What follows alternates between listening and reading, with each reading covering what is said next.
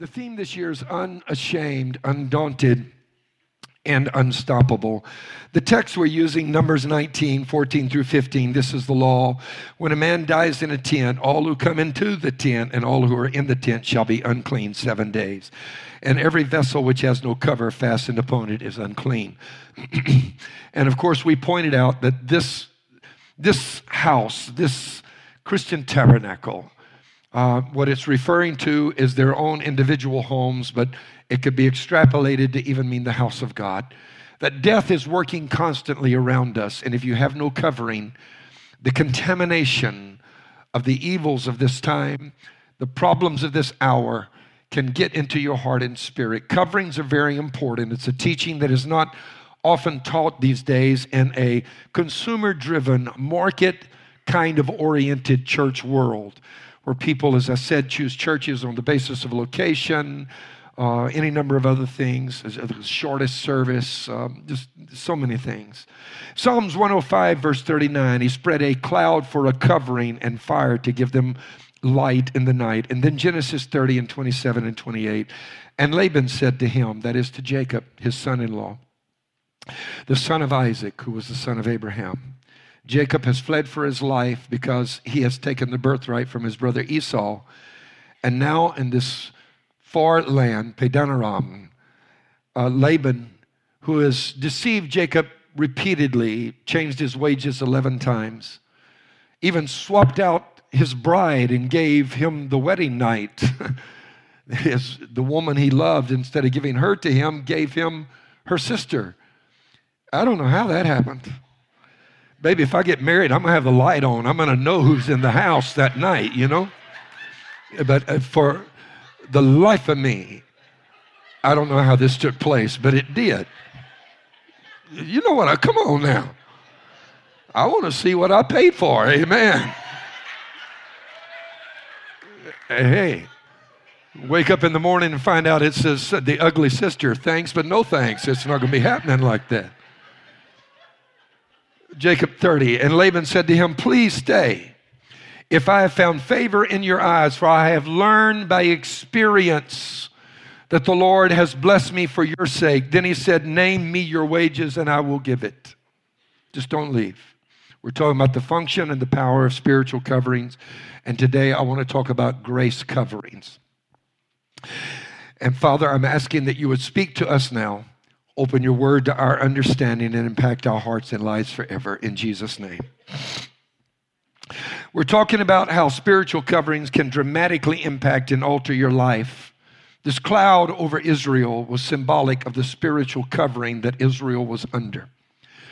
The concept of a spiritual covering is explored in this 19th chapter of the book of Numbers, for, of course, these laws regarding microbiology and the spread of contamination, the reason they're in your Bible to this day, in this hour when people understand so much more about microbiology, is simply because of the spiritual overtones and meanings that one can draw from these verses.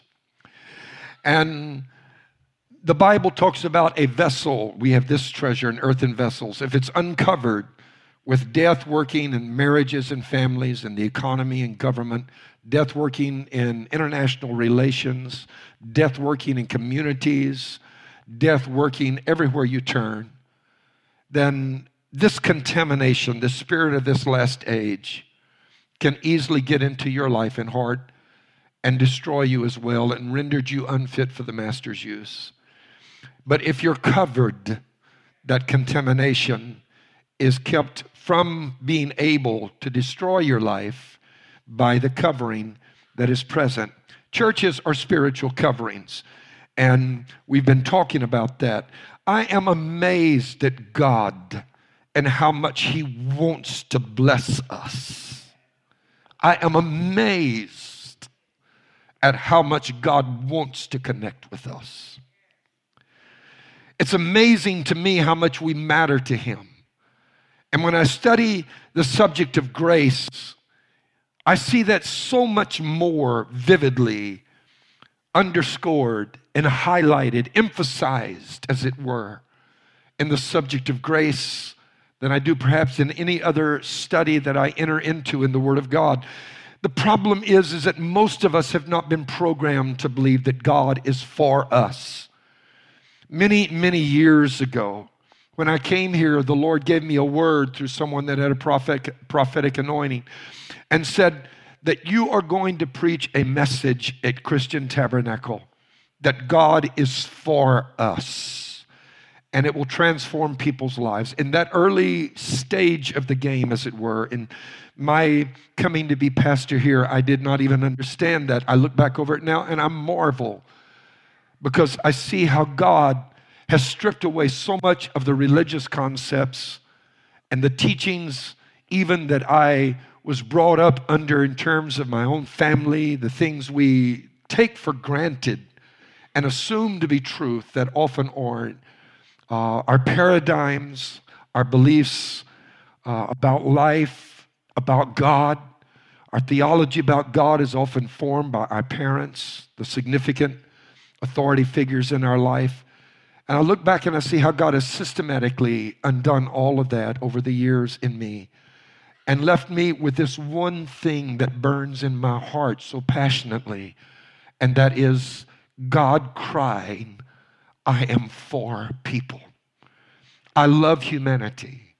You would think we would understand that, but it's been, that message has been dulled, as it were, by, by and drowned it out by the cry of so many things.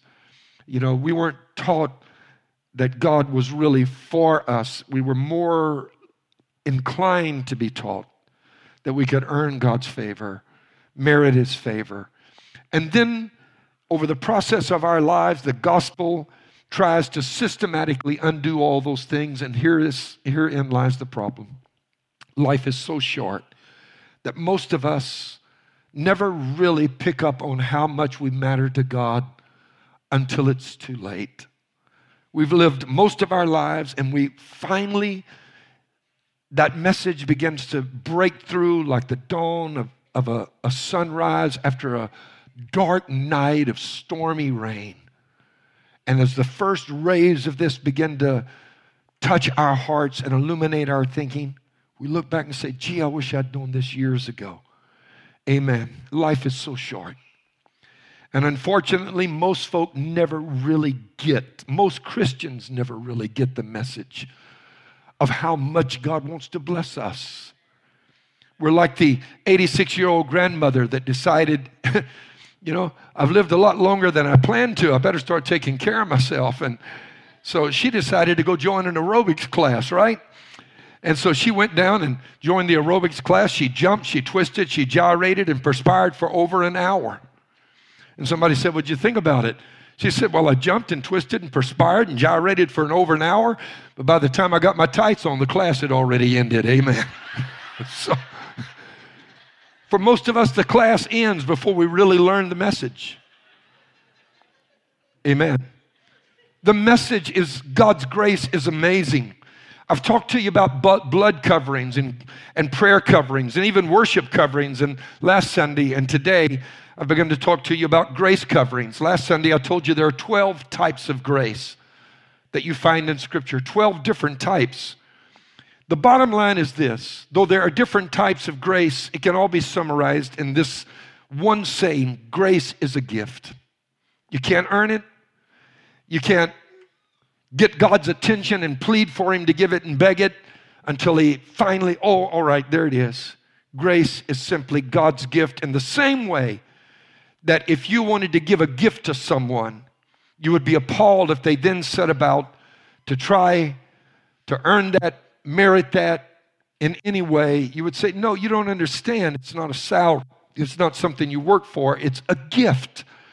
I'm the one who wanted to give it to you. And in the same way, we need to understand what grace coverings are. They're God's active pursuit of us to bless us.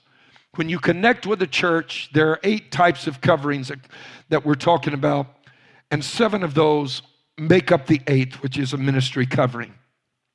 Grace is a gift. Ephesians 2 8 through 9. For by grace you have been saved through faith, and that not of yourselves. Somebody say, not of myself. it is the gift of God. You say, what's that talking about? The grace of the faith? Both. Even faith is a grace gift. It's not of works, lest anyone should boast. Speaking of grace coverings, there is one thing that I've noticed for certain during the years. As I said last Sunday, the measure of favor that individual believers experience is not the same from one believer to another. In this very building, there are people that walk in different measures of grace. I've told you the kingdom of God is represented in three dimensions 30, 60, 100 fold. You find that throughout Scripture. And there are some that look across the aisle and see someone with so much more favor and they think God is not fair. Wait a minute. God is fair, but favor isn't. And there is a difference. The Bible clearly states God is no respecter of persons. The word grace is actually from the, the, the Greek word charis, and it is the same word that we get our word charisma or charismatic from. And it literally means a gift. That's one reason I read this passage, I read this passage in Psalms. Everything God did for Israel was because of grace. I'm telling you that if anybody didn't deserve to be covered by grace like they were, it was Israel. Constantly grumbling, complaining, finding fault, accusing God. If it came to deserving grace, they would have been at the end of the queue, I promise you. Yet they walked in supernatural favor because their covering of grace caused each of them to experience things that individually, on their own, they never would have experienced. It actually came about as a result, this covering did, of something that happened many hundreds of years before between God and Abraham, the founder of their nation and their patriarch. God had made a contract called a covenant with Abraham that he would bless him and his seed after him because of Abraham's faith. Faith got God's attention. And God said, I want to make a covenant with you. And you read about this covenant in Genesis 15. It was later confirmed again in Genesis 22 at the offering of Isaac. But a covenant literally comes from a Hebrew word that means a cutting. And it refers to this thing of people getting together to enter into covenant. And that covenant is symbolized by cuts that they would place on themselves. For example, being in Africa, I am um, reminded often of David Livingstone.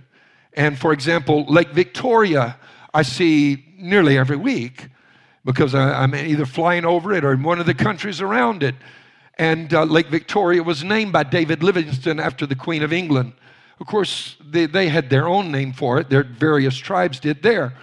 But David gave it an English name, and that's how we've come to know it. David Livingstone, the great missionary that went and served in Africa who lived with constant bouts of malaria. I've had malaria, that's no fun.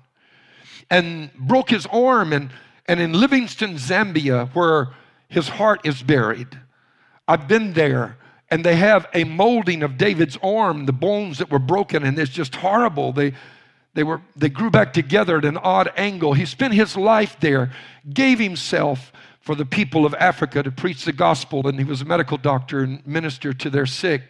And uh, when he died, the Queen of England wanted to honor him and had his body shipped back to England, to London, to bury in Westminster Abbey. And I've been there and looked at his grave in Westminster Abbey when I've been preaching meetings in and around London.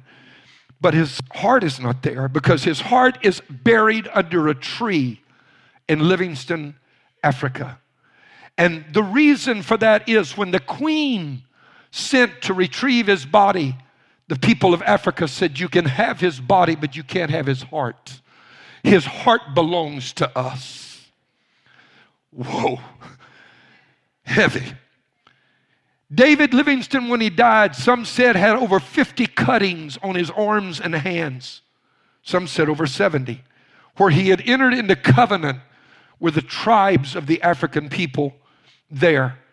And even in our own culture here in the United States, I'm part American Indian. Many of you are. If you're not aware of it, there's hardly an Hispanic person here that doesn't have some American Indian blood in them. And whenever American Indians would interact with uh, themselves or others and they would enter into a covenant, they would use this cutting. They would, you've seen it on TV, take the knife and cut the hand and clasp the hand of somebody else who cut themselves in the mingling of blood. We'd be scared to death to do that today. Amen. Uh, no way, amen. Here, cut his hand, not mine. And but I mean, they would cut and they would bleed and mingle their blood together and call themselves blood brothers. This amazing God that we serve, who is God divine, holy and without flaw, condescends to earth because he's found a man named Abraham who has faith. And God said, I want to be your blood brother. And this blows my mind. In, Abraham, Abraham's story in, in the, the, the 15th chapter of the book of Genesis, they took five different kinds of animals. They took a she goat, they took a, heifer, they took a ram. Each of them were specified to be five year, uh, three years old. And then they took a dove, and then they took what they called in the scripture a young pigeon, which I'll show you what the real translation is in a moment. Five different animals. And they took the three animals, that is the sheep, the ram, and the heifer, and they split them into two pieces and put them, lined them up like this.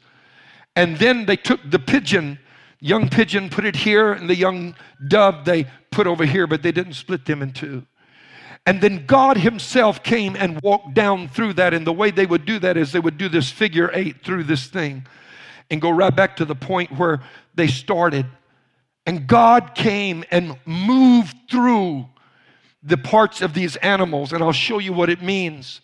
And it is here that Israel was given their grace covering. And you say, why five different animals? Five's the number of grace throughout Scripture. And God is demonstrating to Abraham, you're going to be covered by grace. You say, why these three animals? Because they speak of the three dimensions of the kingdom of God.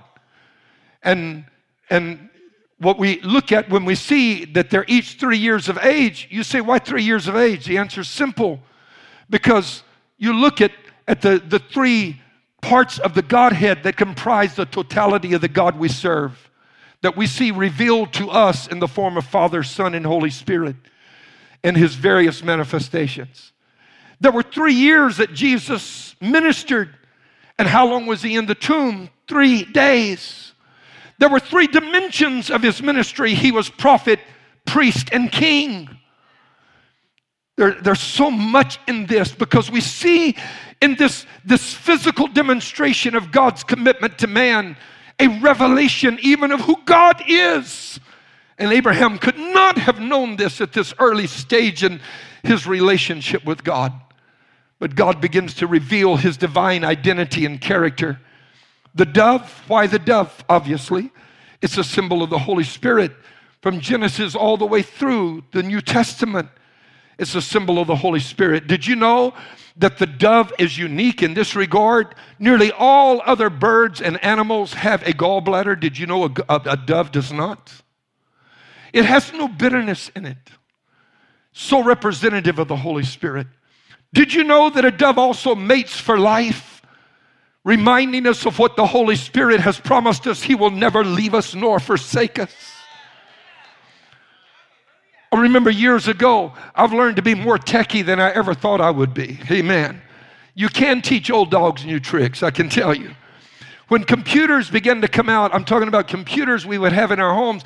One of the men of the church, he was Mike Massengill, he bought me a computer from my office. I said, Mike, I don't know the first thing about a computer. He said, I'm going to teach you, Rev. That's what he called me, Rev. He was actually my buddy. We were real, really good friends. Spent a lot of time traveling and missions, worked together. And Mike showed me. He said, Is there anything you want to look up? Any questions? I said, Yeah, I have a question. Somebody told me the other day that 365 times with one extra, actually 366 times in the Bible, it says that God will never leave us nor forsake us. Is that true? He said, We'll find out. He had put a Bible program in, typed in a few words. I don't even know what he typed in. And sure enough, 366 times.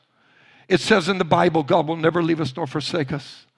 I pushed back from my desk. I will never forget that day and said, Wow, maybe there's something to this computer thing. Amen. After all, I'd already figured out why they call that little blinking thing a cursor. Amen. I figured that out on my own. Amen. But the point I'm making is, is when we look at this covenant, we see God passing through And you say, well, I thought it says a smoking lamp and a burning, uh, a smoking furnace and a burning lamp passed through. Yes. Let me tell you what that represents. The smoking furnace is actually the refiner's furnace, where gold and silver are refined.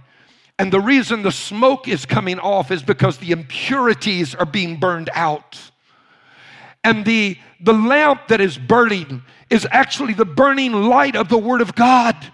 So we see the power and purity of the Holy Spirit passing through these divided parts of the animal. And what we see in this is God saying that when my light shines upon you, when my word shines upon you, it's going to burn some stuff right out of you. Hallelujah which is why we will always, always, if you're looking, I just say this, if you're looking for a church that has a 55 minute service, it's not going to happen here because we've got to worship and get in the presence of God because when God shows up, that, that furnace begins to burn some things out of your heart. Are you hearing what I'm saying? That's why we prioritize worship so highly here. Amen and the word as well. I'm not going to be preaching any three little point, uh, little three point sermons and telling you a joke and a poem and sending you home. And I pray that this church will never ever become that. If I'm dead and gone and you're still alive, you remember what I'm telling you that this church has got to be a place where man can meet with God and God can show up and, and the furnace can go to burning some stuff out of your heart and the light of the Word of God can shine on the inside. And God passed through, and then Abraham had to pass through after him. In that same figure eight, and the reason that they passed through, you see, God is a spirit, He can't cut Himself. And so God cut these animals to demonstrate what the cutting meant. The cutting meant if I do not keep the tenets of this covenant, may it happen to me the way it's happened to these animals. We understand that when Abraham says it. Because what Abraham is saying is, let me die rather than violate this covenant. But dare we transpose such a depth of meaning to the mighty God that we serve? Because what God was actually saying was to Abraham, I'm going to cover you with grace. And if I ever fail to keep this promise to you, let me stop being God. I don't want to be God if I can't keep my word. And God literally is swearing upon his own existence. Are you not hearing what I'm saying today? That God has entered into relationship with mankind and put his own identity and existence at stake. It is here that Abraham begins to be covered by God, and, and his part of the commitment is to serve God the rest of his life. And God's commitment is that as long as I am God, I'm going to bless you and bless those the promises of Genesis 12 and 13 I'm going to keep. I'm going to bless you. I'm going to make you great and make your make your your descendants great. I'm out of you will you will even be a blessing. Amen. And not only am I going to bless you, you're going to be a blessing. Oh, I'm talking to you right now because if there's anything this world needs to know, it's how to stop living like a zero, a cipher. They need to have meaning, they need to have purpose, they need to make their lives count. There's nothing more frustrating to live without a sense of purpose or a reason for your existence. And God said, I'm going to make you be a blessing. Not only going to bless you, I'm going to make you be a blessing. Amen. And Abraham passes through that and said, I'll serve you the rest of my life, and if I don't, let me be like these animals, let me die. Let my body be divided and dismembered. And God said, You got it, blood brother.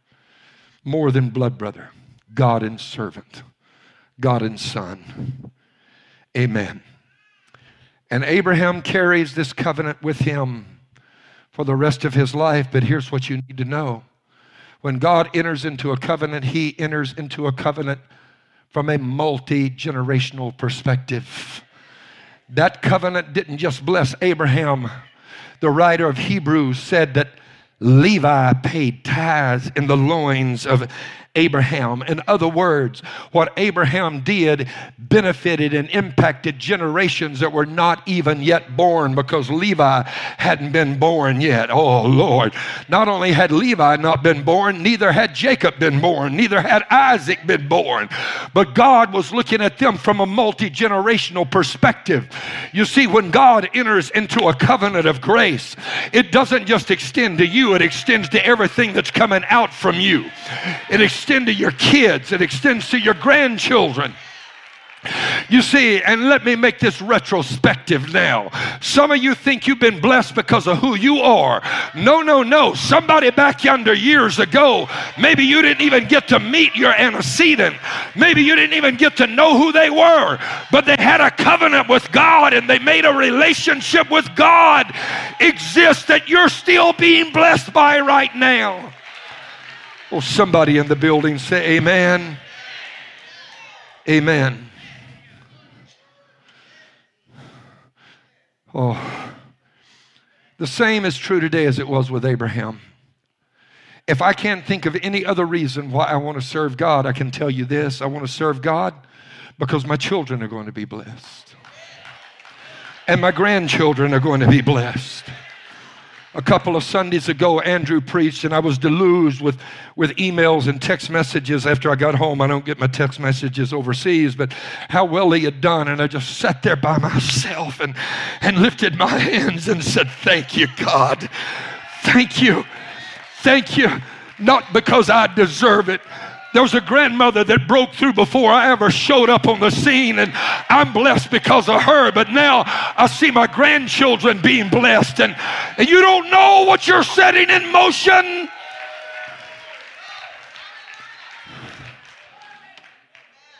Which is why, as I said, you should never choose your own covering, God should choose it for you.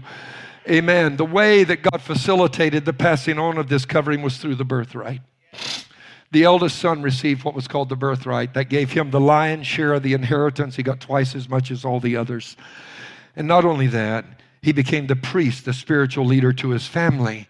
And so when Abraham passed on, that moved to Isaac. When Isaac passed on, it moved to the next one.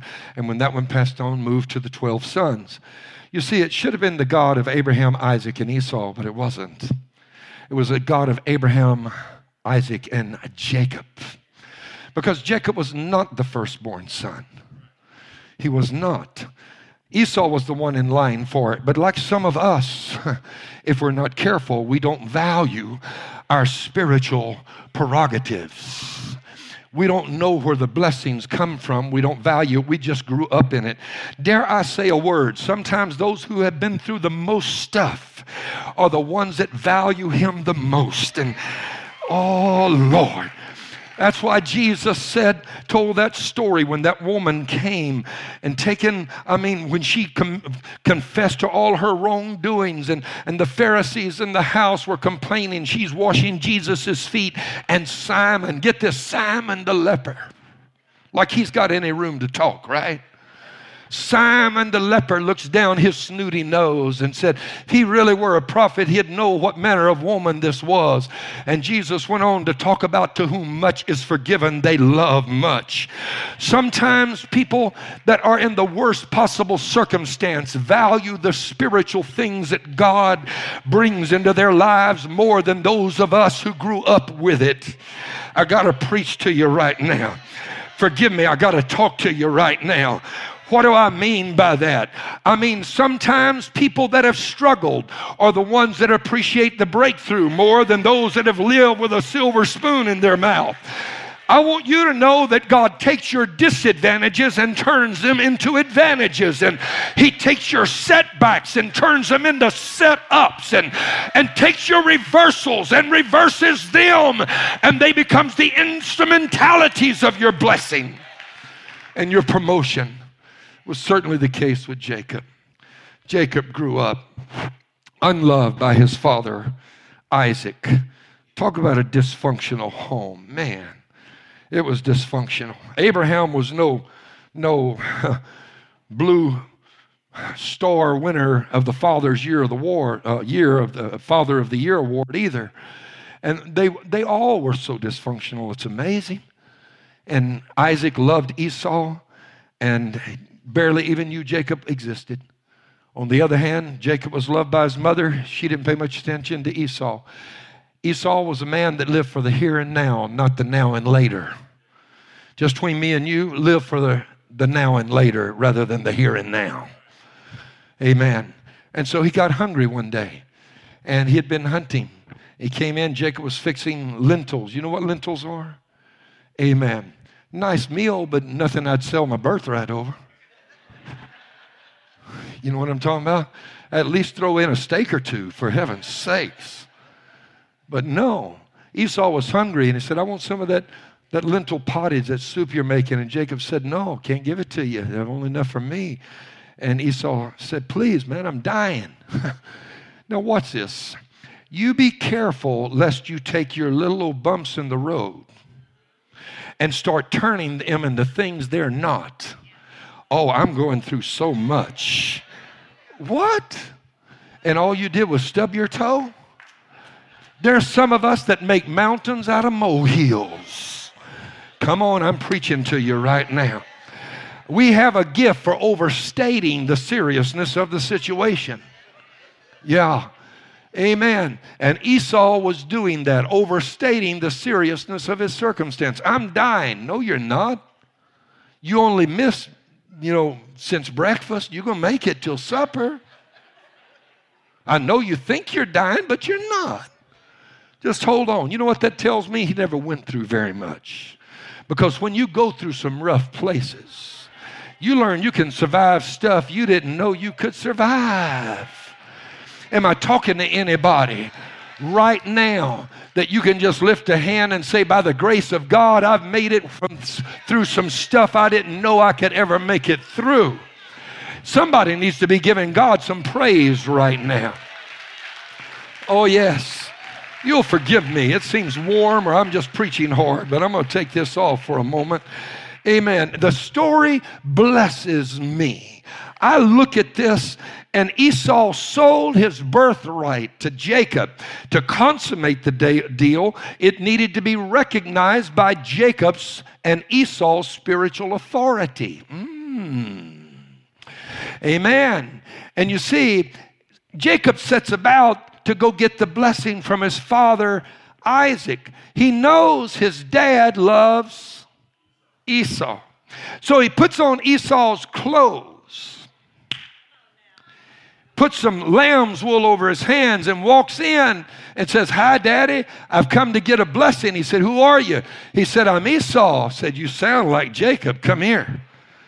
And he came close and he reached out and put his hands on the wool on Jacob's arms and said, It's the voice of Esau, uh, Jacob, but it's the feel of Esau. Never go by your feelings, go by the voice.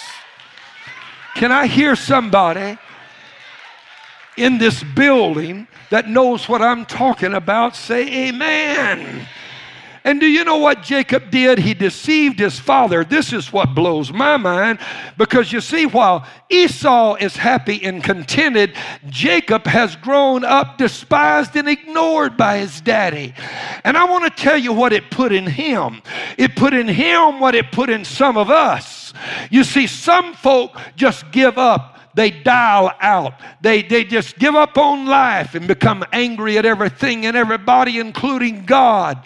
But there's some folk that what you've gone through, you don't let it turn you off, you let it turn you on. Amen. Oh, hallelujah. It made Jacob hungry for more. I'm preaching to somebody. You're not supposed to even be where you're at right now, but your hunger is going to carry you to a place that nothing else can ever take you to. Amen. Amen. And Jacob literally deceived his father into giving him the blessing. And this is what blows my mind God honored it. You think God looked down and said, ah, ah, ah but I'll tell you what God honored. It wasn't the deception, it was the hunger. Because God wasn't all that much in favor of Esau's attitude anyway. And here's what I want you to know Esau remained blessed the rest of his life. I know we don't think that. We think he didn't get blessed. He was blessed. Read what the Bible says. He became the father of nations as well. Not only that, when Jacob walked in wearing Esau's clothes and his daddy brought him close, thinking, This is Jacob trying to deceive me, brought him close and said, It's the voice of Jacob, but it's the hands of Esau. And then he sniffed. And he said, See, the smell of my son is like the smell of a field which the Lord has blessed. You may not realize it, but when I walk by, you're smelling blessing walk by. Hello.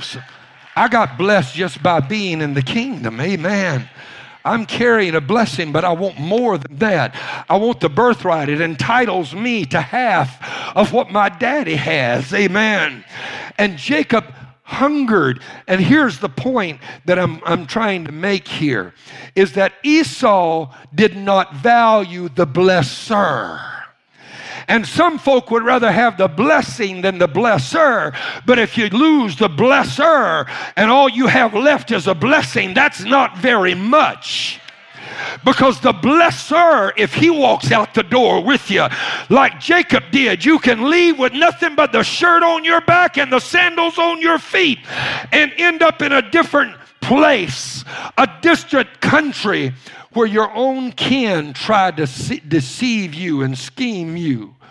I mean, like I said, he falls in love with Laban's younger daughter, and the custom was you had to marry the older one off first, and Laban deceives him. And to, for the life of me, I mean, seriously, guys, put yourself in his. Could you see yourself not knowing till in the morning? They put something in his Kool Aid that night. That's all I can say. Amen. From the very get go, Laban deceived Jacob, changed his, his wages 11 times. And finally, after 22 years, God spoke to Jacob and said, Go back to Bethel. Amen. And Jacob tells Laban, I'm leaving. And Jacob begins to beg. Please, is the scripture, is what the scripture said. Please stay. My God, don't leave whatever you do. I know I've changed your wages 11 times. I know I married you off to the wrong girl. I did all of this stuff, but I've learned one thing that the Lord has blessed me for your sake. You know what he was referring to? That covering of grace that Jacob walked under. Because no matter what you do to someone, somebody that's under a covering of grace, God's going to turn it around and make it into a blessing. And you can't, oh, you can't stop the blessing of God when you have the blesser. Amen. One of the most important things I've ever learned in life is to stop fretting over the challenges you face. Stop worrying about what you're going through. Stop spending time concerned about the things you're experiencing that are negative. you know why? Because if all you focus on is the here and now, you're like Esau. But if you focus on the here and the later, you're going to realize throw me a curve if you want to, devil. Put the wrong, wrong person in my tent. Amen. Change my wages 11 times. But when I get ready to leave, you're going to know something when I'm walking out the door that I've been blessed the whole time I've been here. And even you in your unrepentant state are going to have to acknowledge it. Oh, Lord, have mercy. When you connect with a spiritual covering of grace, it causes blessing to be released in your life that is beyond your ability to understand. Now, I would say, life lesson learn from Esau. Think about what you do before you do it. Because he didn't. And that decision that he didn't stop to think about, he thought about it plenty later on. What he was actually giving away was his grace covering. The covering that God had given to Abraham, that he had handed down to Isaac, that was supposed to be Esau's, had now gone to Jacob. And not only had it gone to Jacob, it extended throughout Jacob's generations as well. Amen. And this is why you find the children of Israel in the wilderness, in the most inhospitable place on the face of the planet, where the sun temperatures can soar to 120 and have been known to get up to 140 in the summer. And there only be one inch of rain every 10 years. That's spread out over 10 years, too, by the way. It gets so hot in some of these places. Do you know that when it rains, seriously speaking, the rain evaporates before it hits the ground? That's how bad it is. And in the middle of that kind of desert, you look around, it's blossoming like a garden. And, and, and old King, uh, the old king of Balak of, of, of Moab looks over and sees that and he can't figure it out. And so he hires a prophet by the name of Balaam, who was a prophet for profit, a P R O P H E T for P R O F I T. We got a few of those in this world today. Amen. Amen. And he said, I want you to curse this nation for me because they got some stuff going on. They're out here in the same desert we've lived in. We've never had manna on the ground. We've never had a garden blossom like a rose. We've never had divine protection like them. And he brings uh, Balaam to a place, a vantage point on one of the peaks. And from there, Jacob can look out and see the nation of Israel. And this is why it's important that, that you understand that pillar of fire was not vertical, it was horizontal. That's why I read the verse God spread out like you spread peanut butter on a slice of bread when you're making a sandwich. Spread it out. Amen. He looked out and saw the nation of Israel with a cloud spread. And Balaam said, I got some good stuff to give you. Or uh, Balak did. Man, all you got to do is cuss them.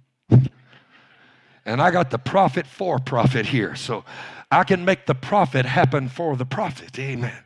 I can give you the P R O F I T if you will give me the P R O P H E C I E S.